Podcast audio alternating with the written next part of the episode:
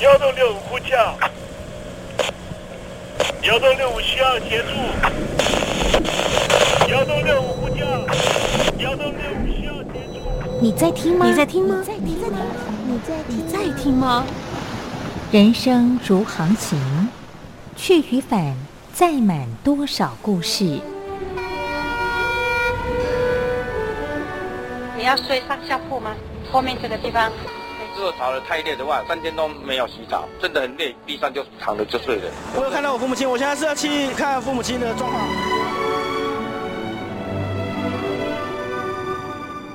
聆听故事湾，让每个故事找到属于自己的码头。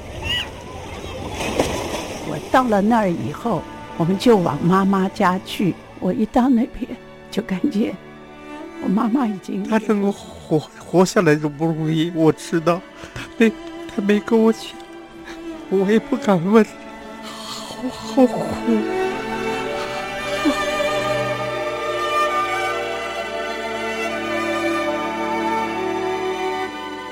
聆听故事湾，聆听故事湾。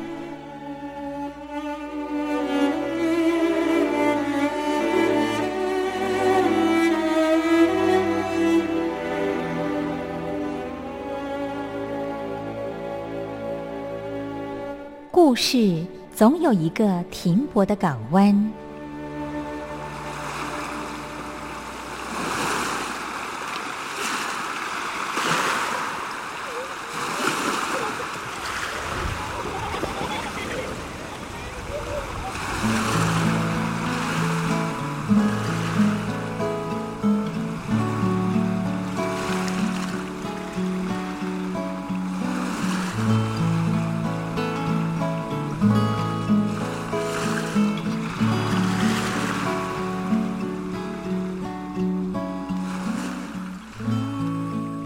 一二三四五六七七六五四三二一，大陆听众朋友您好，我是您的好朋友东山林，在台北问候您。正在为您进行的栏目就是聆听故事湾，一二三四五六七七六五四三二一，全年无休，每天在空中为您服务。您在每天的凌晨三点十分，或是傍晚的六点十分，都可以在光华之声频道收听到这个栏目，聆听环宇趋势。不用太多解释，因为聪明的你心中自有诠释。亲爱的听众朋友，我们的节目早晚各一次，听众朋友你可以选择最适宜的时间，和东山林共度这短暂的五十分钟的时光，就在光华之声的频道空中相见。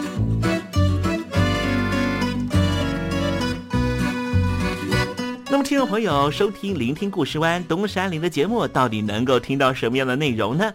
尤其啊，我们环宇全世界，焦点放到神州大陆啊，光是整个中国大陆呢，就有将近九千家不同的大大小小的电台了。我们的节目到底有什么不一样的地方呢？嗯，让东山林自吹自擂一下吧。宫中频道何其多，赵钱孙李挺能说。热点平地上直播，仔细听来差不多。直播室外领导多，你说他能怎么说？开场才说茶黑窝，碰上土狼不敢摸。主播低头翻翻稿，导播左右反复搓，想到孩子泪婆娑。好了好了，都别说，且听东山林怎么说。东山林不是红太狼，也不是那喜羊羊，亲亲海上一叶舟，才能自在自在说。客官呐、你拉把椅子随便坐，袒胸露背床上卧，怎么自在怎么做，就当这是自己家，自己家。睁大眼睛，show time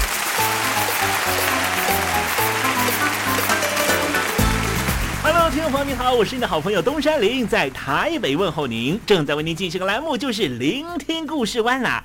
为什么节目的开场要这样的隆重呢？因为在凌晨三点钟的时候才进行我们的节目。听众朋友可能正在打瞌睡之中，或是呢在睡梦之中，所以呢要赶快把听众朋友呢让那瞌睡虫踢到九霄云外啦。听众朋友，今天的节目非常的精彩，千万不要错过喽。那么精彩的内容到底包含了什么呢？赶快让东山林为您报告。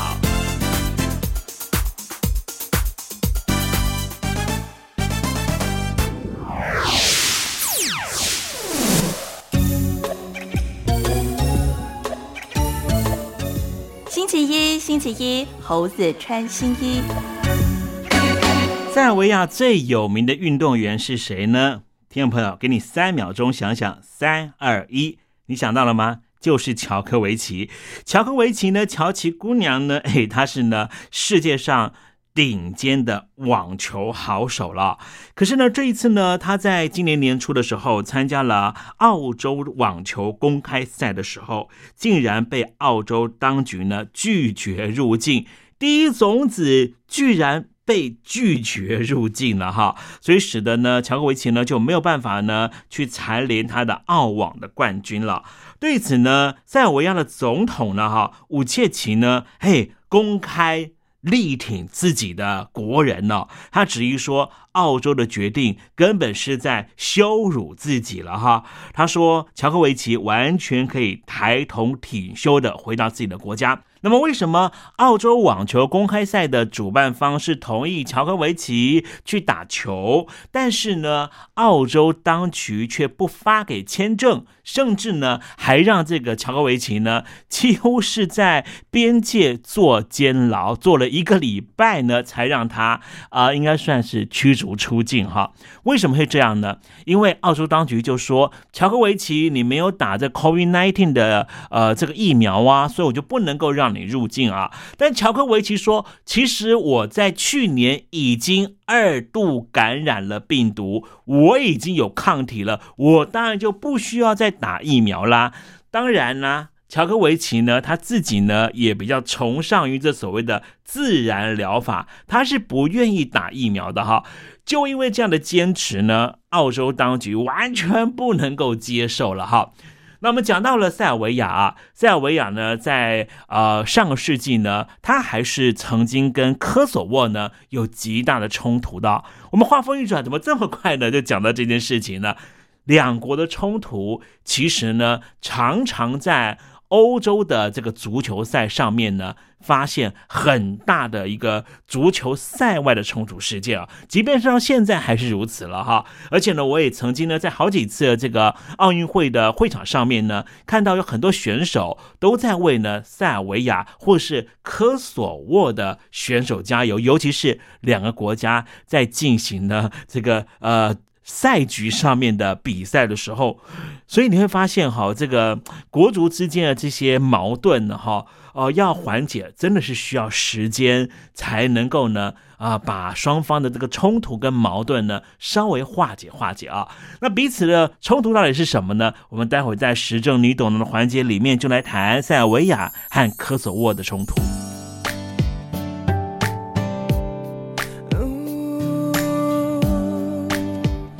是我，我忘了。Let me know，最后一首歌，再见。你说我好声音，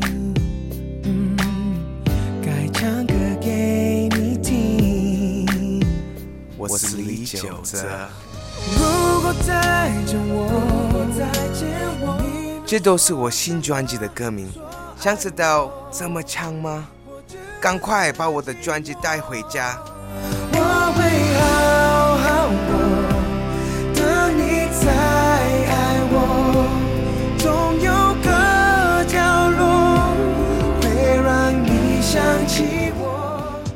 会好好过，也要请你收听东山林的节目。这样刚刚好，刚刚好，这样刚刚好，刚刚好。现在，请习近平同志。讲话。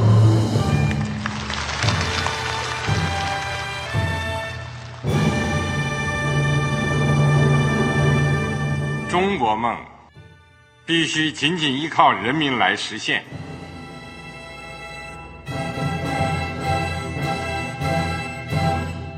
好国民得关心家事、国事、天下事。呃，谢谢发言人。我们注意到，现在那个外面有很多关于前中央政治局委员周永康的一些消息和报道。我不知道发言人对这个事情有没有什么可以呃透露、可以披露的。国家对于公事啊，不是什么东西都要公示的。我只能回答成这样了，你懂的。作为天津市来说，每年要偿还的这个。公路建设的贷款量有多大？哎，这个郝国民，这个偿还得回避时政敏感议题。因为他这个这个事儿，我就不好再说太细。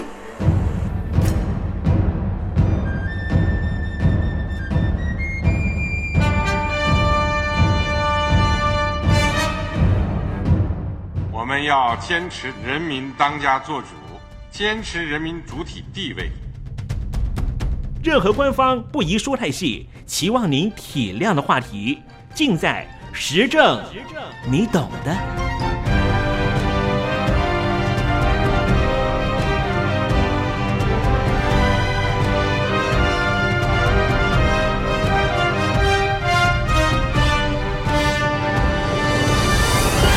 我只能回答这样了，你懂的。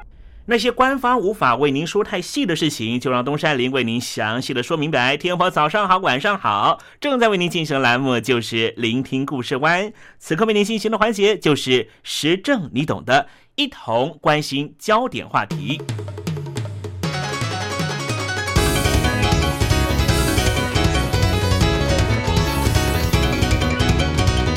了解欧洲历史的朋友一定都知道，所谓的巴尔干半岛就是。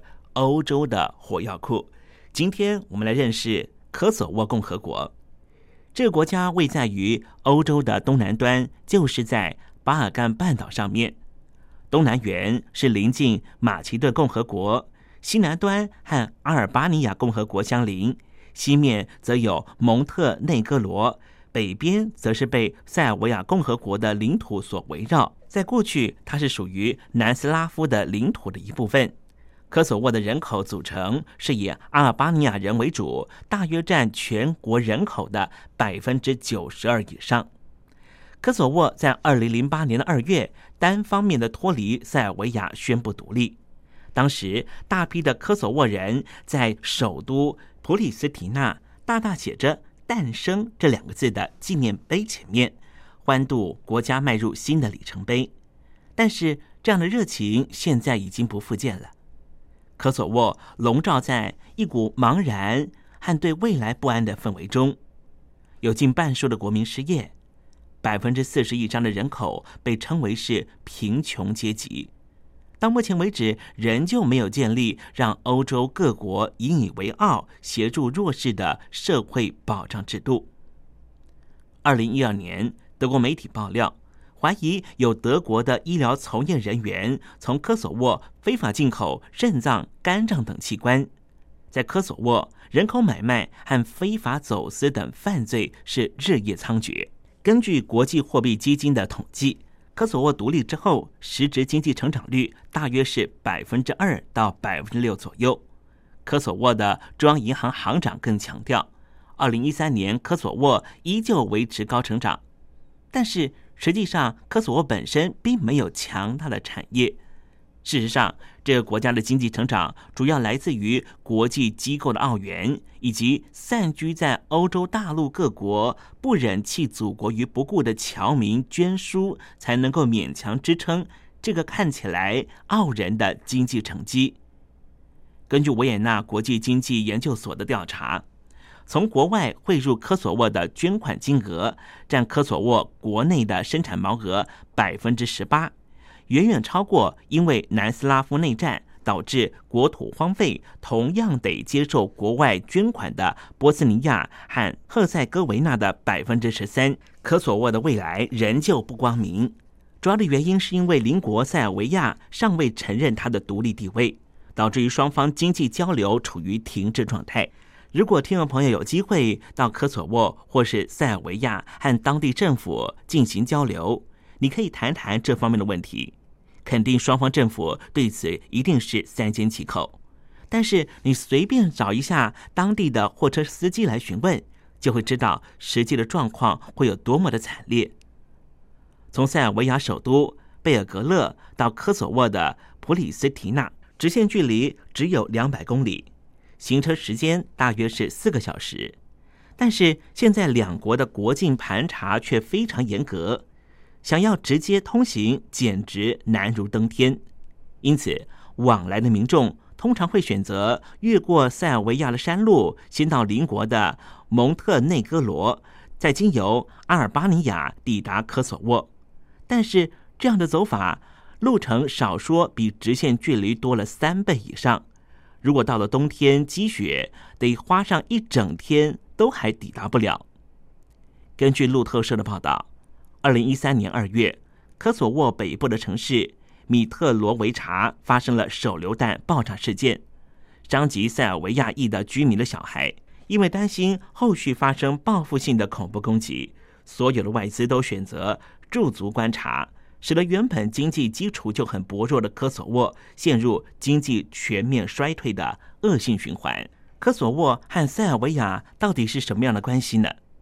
两国不解之缘长达了千年之久，时间可以追溯到。西元十二世纪，塞尔维亚王国当时并吞了科索沃之后，就成为这个地方的政治经济的发展中心，并且广泛的兴建东正教教堂，使得塞尔维亚王国逐渐强大。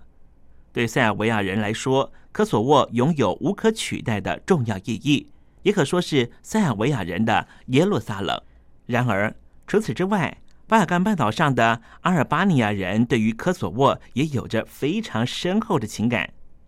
阿尔巴尼亚人认为，在历史上最先抵达科索沃地区的就是阿尔巴尼亚人，而其他民族之后迁入，构成了一种侵略。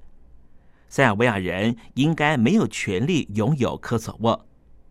之后，阿尔巴尼亚人受惠于因为在科索沃战役之后导致的基督教和伊斯兰教在巴尔干半岛势力的消长，特别是一九六九年左右，塞尔维亚人大举的移出科索沃之后所造成的人口板块的移动，使得他们在科索沃取得了多数族群的地位。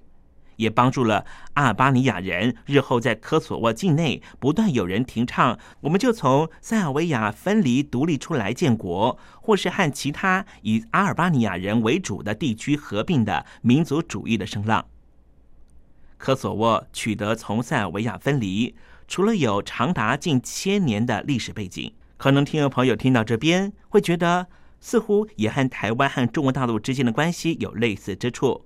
也因此，科索沃宣布独立之后，当时台湾的中华民国政府正由民进党的陈水扁政府主政。当时台北当局的外交部第一时间就发布了新闻稿，承认科索沃的主权独立的地位，认为科索沃的独立是国际法下行使对外自决权的成功案例。截至目前为止，包含了台湾的中华民国政府在内，全球有一百零七个国家都承认科索沃的独立地位。科索沃的独立，当时也获得欧洲联盟最有钱的国家德国的支持。为了拉拢当初大力支持科索沃独立的德国，科索沃的外长霍查在二零一三年四月到德国访问，并且公开强调过去五年的成果。也就是政治上能够自立，全国上下充满自由的氛围。他还特别强调，科索沃的媒体报道自由获得充分保障，西欧民主主义已经在科索沃的土壤扎根。但是实际上，科索沃在治安、经济等形成一个国家主要基础的各层面，都还得靠欧盟的协助，于民于时都称不上自立。科索沃国内情势不稳。最主要的原因就是占科索沃多数以伊斯兰教徒为主的阿尔巴尼亚裔的居民，以及塞尔维亚裔的居民之间根深蒂固的民族对立。早从十四世纪的奥图曼土耳其帝国入侵欧洲之后，这两大族群就不断发生小规模冲突，直到一九九零年代南斯拉夫内战爆发，双方冲突越演越烈。之后，北大西洋公约组织空袭塞尔维亚，帮助阿尔巴尼亚裔居民成立了政府。但是后来，阿尔巴尼亚裔族群开始掠夺塞尔维亚裔等少数民族，行使暴力。这件事情被揭露之后，这两大族群的冲突再度浮上台面。除此之外，双方的居住区域没有区隔开来，完全混居在一起，也增加解决问题的复杂度。欧盟成员中也有像西班牙这一类正为国内独立运动苦恼的国家。他们不承认科索沃独立，但是现在局势似乎有稍微缓和的征象。欧盟外交与安全政策高级代表艾希顿和科索沃的总理塔奇、塞尔维亚的总理达契奇展开了三方会谈，为和平对话燃起了一线希望。长期敌对的塞尔维亚心中已经起了危机意识，自己知道。如果没有处理好和科索沃的冲突，必定无法加入欧洲联盟。长期下来，恐怕会被孤立在欧洲之外。二零一三年的四月底，科索沃和塞尔维亚两国同意为外交正常化努力，并且同意以加入欧盟作为双方共同努力目标。由此看来，科索沃和平的关键其实主要是掌握在欧盟的手上。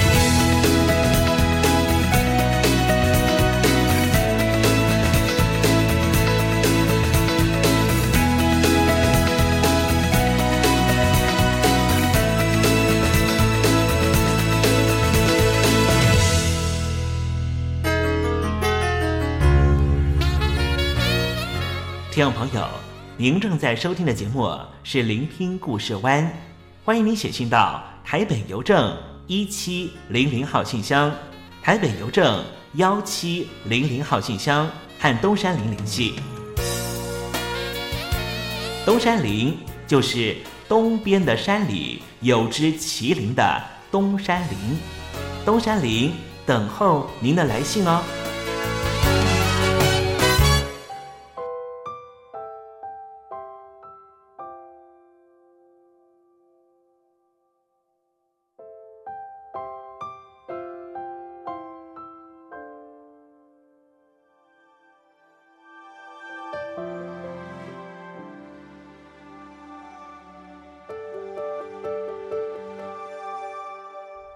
些情绪累积成了伤害，有些秘密凝结成了冰块，一个不想听，一个不想看，最冷的爱叫做忍耐。写着幸福褪了色的门牌，闭上眼睛忍着眼泪折下来，把你挪走了，露出一整块的苍白。想瞬间遗忘，快乐起来。至少一天比一天把心打开，不怕爱来的时候又笑得像女孩。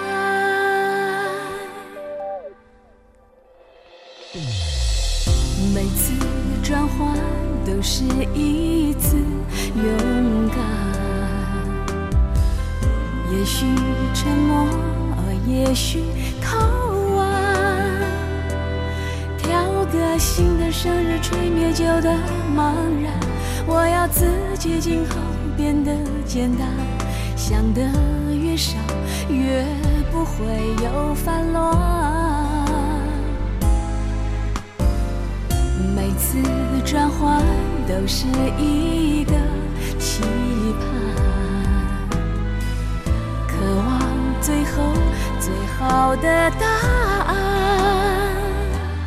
祝我新的生日有流星灿烂，许愿自己变得更浪漫。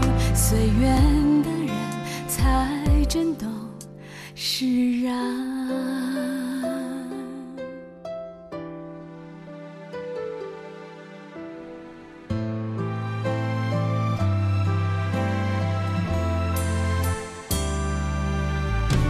写着幸福褪了色的门牌，上眼睛，忍着眼泪扯下来，把你挪走了，露出一整块的苍白。不妄想瞬间遗忘，快乐起来，至少一天比一天把心打开。不怕爱来的时候又笑得像女孩，每次转换都是一次勇敢。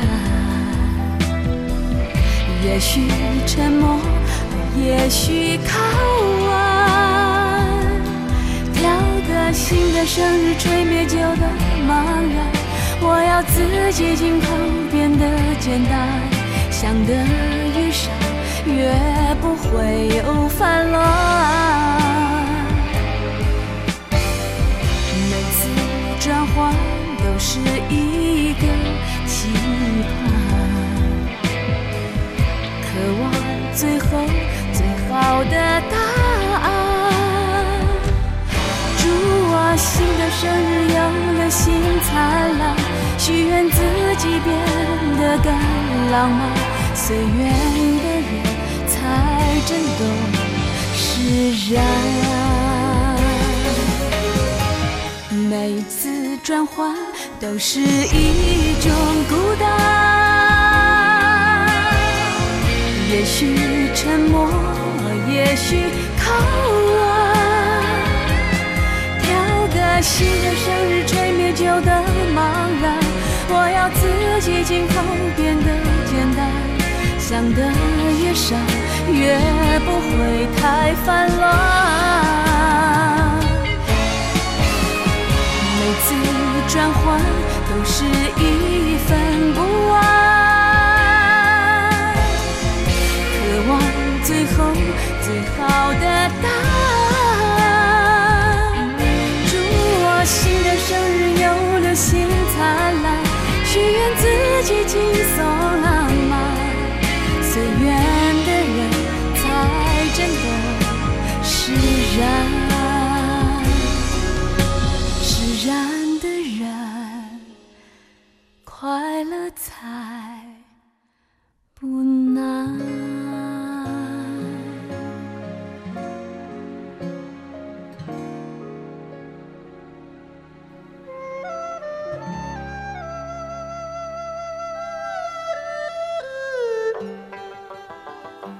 这是两岸中国人都喜欢的一首歌。小城故事多，充满喜和乐。如果主持人播错了速度。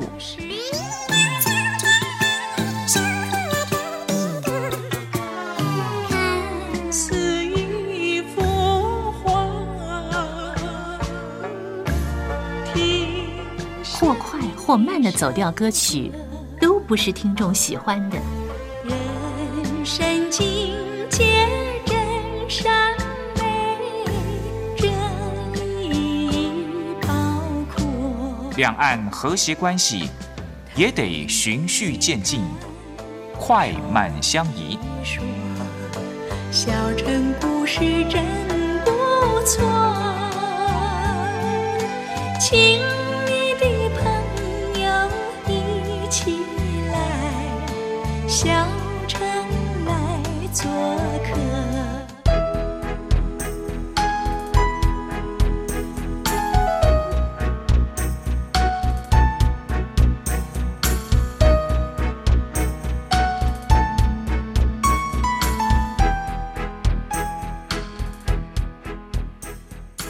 活中少不了知性的真，生活中少不了理性的善，生活中也少不了感性的美。光华之声，永远陪伴您，生活在真善美的世界。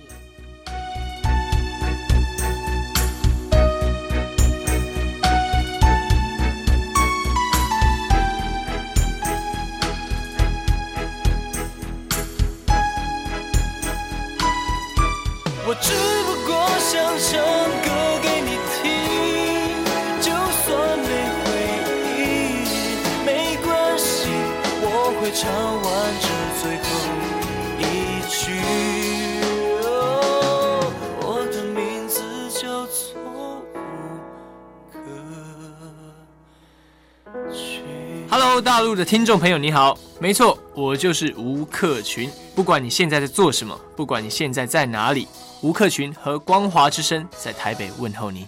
我只不过想唱歌给你听，用尽我全力，一首歌。这里是光华之声。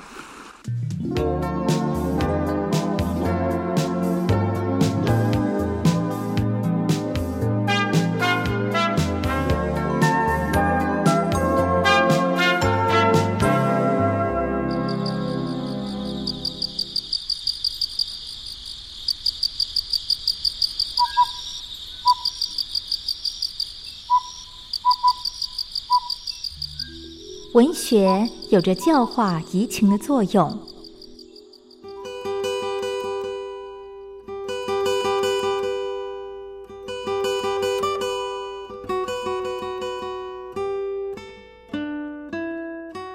它开辟了你我的视野，转变我们的气质，陪伴我们度过生命中的每一段起伏跌宕。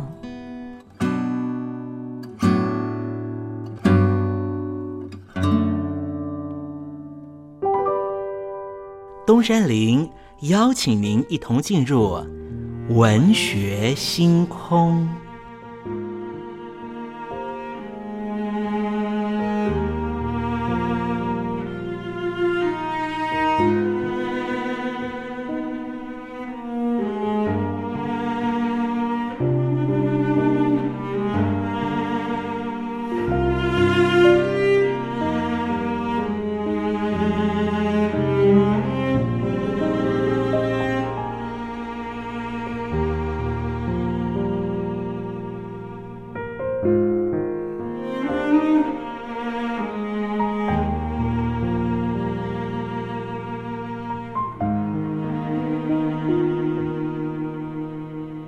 文学星空，文学带给我们的不是抽象艰涩的僵化信条，而是活生生的生命经验。听众朋友您好，我是东山林，跟着我一起推开作家的人生画卷，试着找出属于我们自己的人生启示吧。今天为听众朋友介绍的文学巨著就是周阿成的《齐王、书王、孩子王》。周阿成生于北京，一九五七年下放劳改，曾经到过山西、内蒙、云南三处插队。一九七零年开始写作，作品有散文和短篇小说。《齐王》写于一九八四年，是他第一篇正式的小说创作。之后陆续发表了《树桩》《会餐》《树王》等等，作品深受到俄罗斯民粹主义思想的影响。之后，他的作品结集成《齐王》《树王》《孩子王》。这本书包含了《齐王》《树王》《孩子王》《会餐》《树桩》等五篇小说，三王的字数都在两万多字之间，《会餐》和《树桩》大概是三四千字。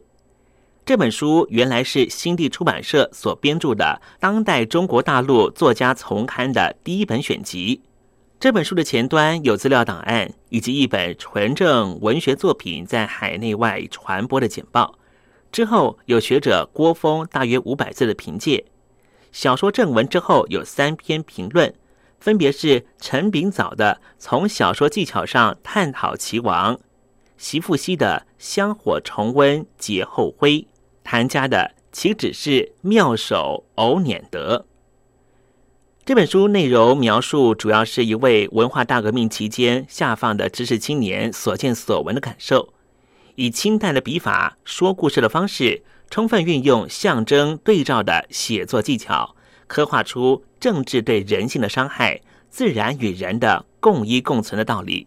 周阿成算是一位时势造英雄的作家，有其幸运的一面。这种报响大名的例子，在文学世界里不乏其例，但是作品将决定一切。作家能不能够继续写出质量平稳的作品，才是最关键的。毕竟两岸的热度已经退，而群众是健忘的。文学史家、评论家的筛选却是严苛的。好的作家、好的作品，有时仍旧不幸被遗忘。侥幸成名的作家，自然是经不起批评。钟阿成的《三王》显示出作者非常强的说故事能力，题材本身也很具吸引力。作者的思想由不断的引文可以知道，可能是道家，有着轻度批判现实的意味。笔法却是非常水墨式的。他的故事来自于生活，贫困的或是忧患的生活。他描写的人物却充满真实性、趣味性，泥土味十足。文字的使用是短而清淡，却充满隐约的情感，用少量的说明而能够凸显出人物的性格和事件。齐王、树王都有着传统小说方式中所谓的最后高潮，这高潮引人入胜，将小说带入高峰，唤起读者无限的叹息。齐王一生与九名高手同时下棋，拟人化的树王最后被人砍倒，都有着动人心魄的场面和描述。作者花了非常大的功夫经营。齐王最后的场景令人想起金庸，但是金庸武侠小说中所塑造的世界和情境似乎更胜一筹，但是树王中的爱生理念就不是金庸所能及的。至于《孩子王》的主题，除了主人翁的克服困难、努力学习之外，所谈及的教育爱深度感觉不太够，所以就不特别感人。中国大陆的作家以钟阿成为例，具有相当浓厚的中国文学特质。就《齐王》《树王》《孩子王》这本书来说，可以看出作者深受到传统章回小说的叙述方式的影响，内容的夸异化。高潮的制造、趣味的运用，都有着说书人的机锋，不像许多作家受到西方影响，产生了文体内容恶质化的现象。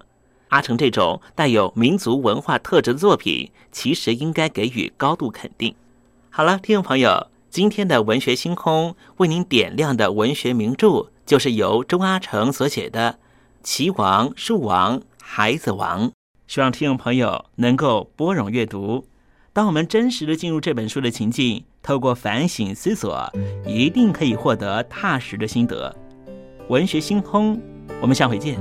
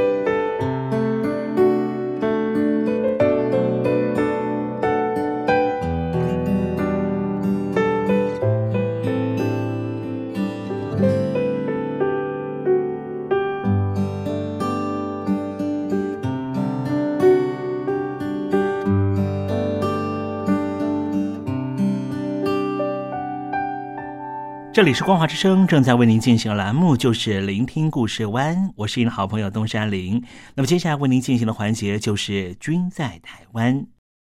通过这个环节，我们推敲推敲，了解一下台湾是什么样的土壤、什么样的气味、什么样的环境，才会幻化出这样美丽的女子邓丽君？是不是台湾的每个人的身上都沾染到了邓丽君一点点？真善美的气息呢？那是一个下过大雨的午后，我又回到了我的母校泸州国小。我张开一双翅膀。什么样的地方滋养了这样的女子？这女子生长的土壤里蕴含着什么样的养分？我父亲的那一代就是从大陆，呃，逃难到台湾来的。我们是第二代啊，总是好像总是有一种感觉，希望有那么。君在台湾，带您认识邓丽君的台湾。在梦里，我又回到了我难忘的故乡，那弯弯的小河。阵阵的花香。君在台湾，我们一同回到有邓丽君陪伴的时光。美丽的村庄，美丽的风光，你常出现我的梦乡。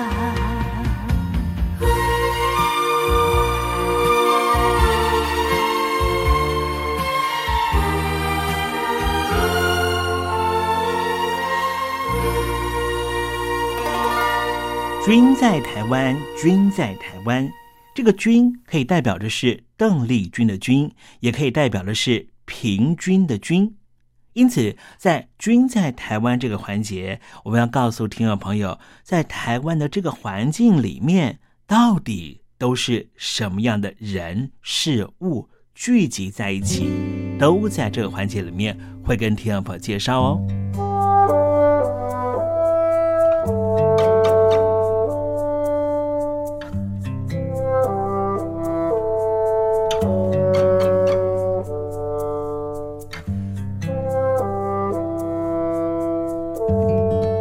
有很多人都说啊，钱并非万能，但是没有钱真是万万不能。如果有一份高薪的薪水，你会不会放弃它，而去选择一件薪水可能没有那么多，但是对于你的心里头会有比较丰厚感的一份工作呢？今天在节目里面要为您介绍一位很有趣的警察分驻所的所长啊。他原来啊，他是百万工程师哦，可是呢，他决定要来偏乡来当派出所的所长。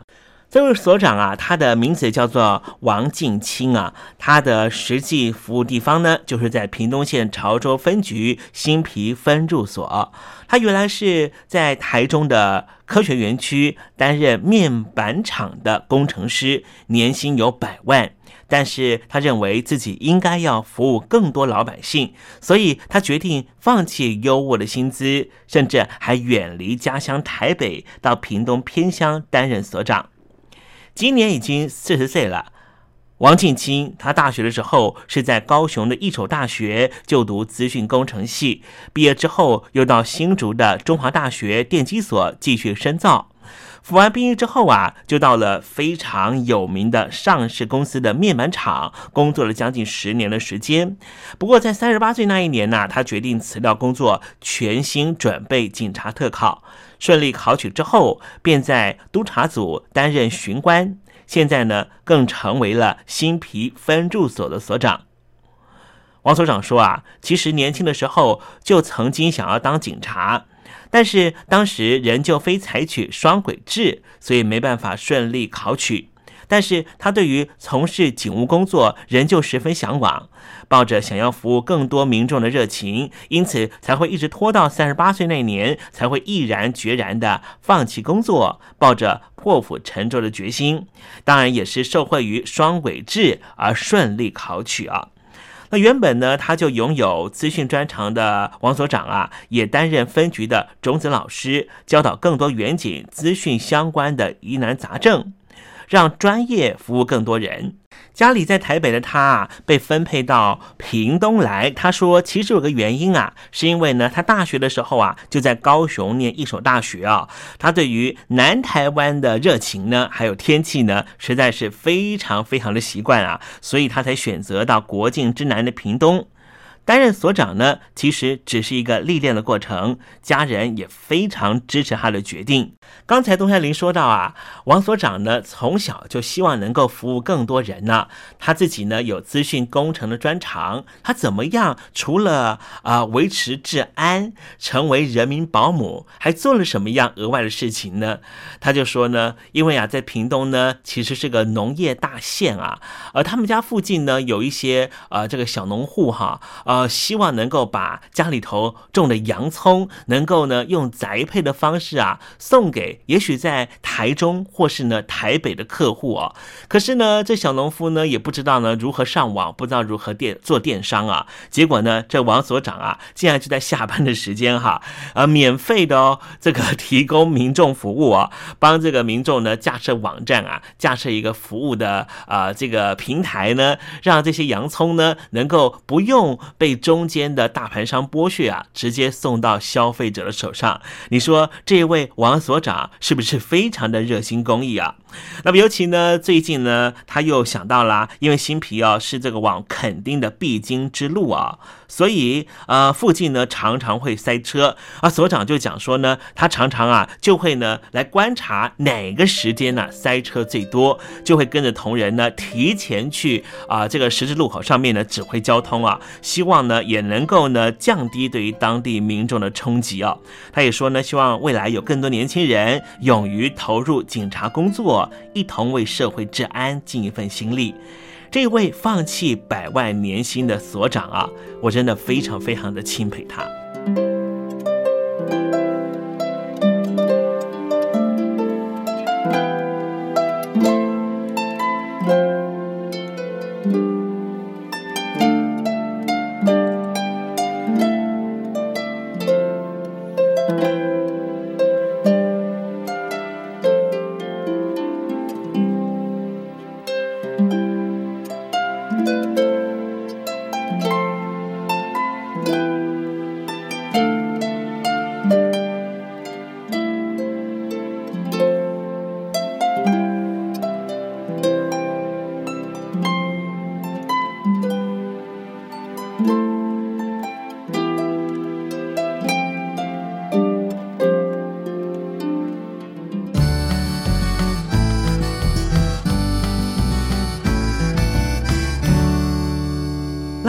有心还惜别，替人垂泪到天明。又到了说再见的时候，一下子东山里也不知道该如何传达心中对您的情意。又看着导播的手势，也看着倒数的时针，突然之间，东山里想到了唐朝诗人杜牧的这一首残短的诗句，只能够借物传达东山林对你的情意了。蜡烛有心还惜别，替我垂泪到天明吧。听众朋友，明天我们同一时间继续在空中见面。东山林诚心的祝愿您一切安好，喜乐。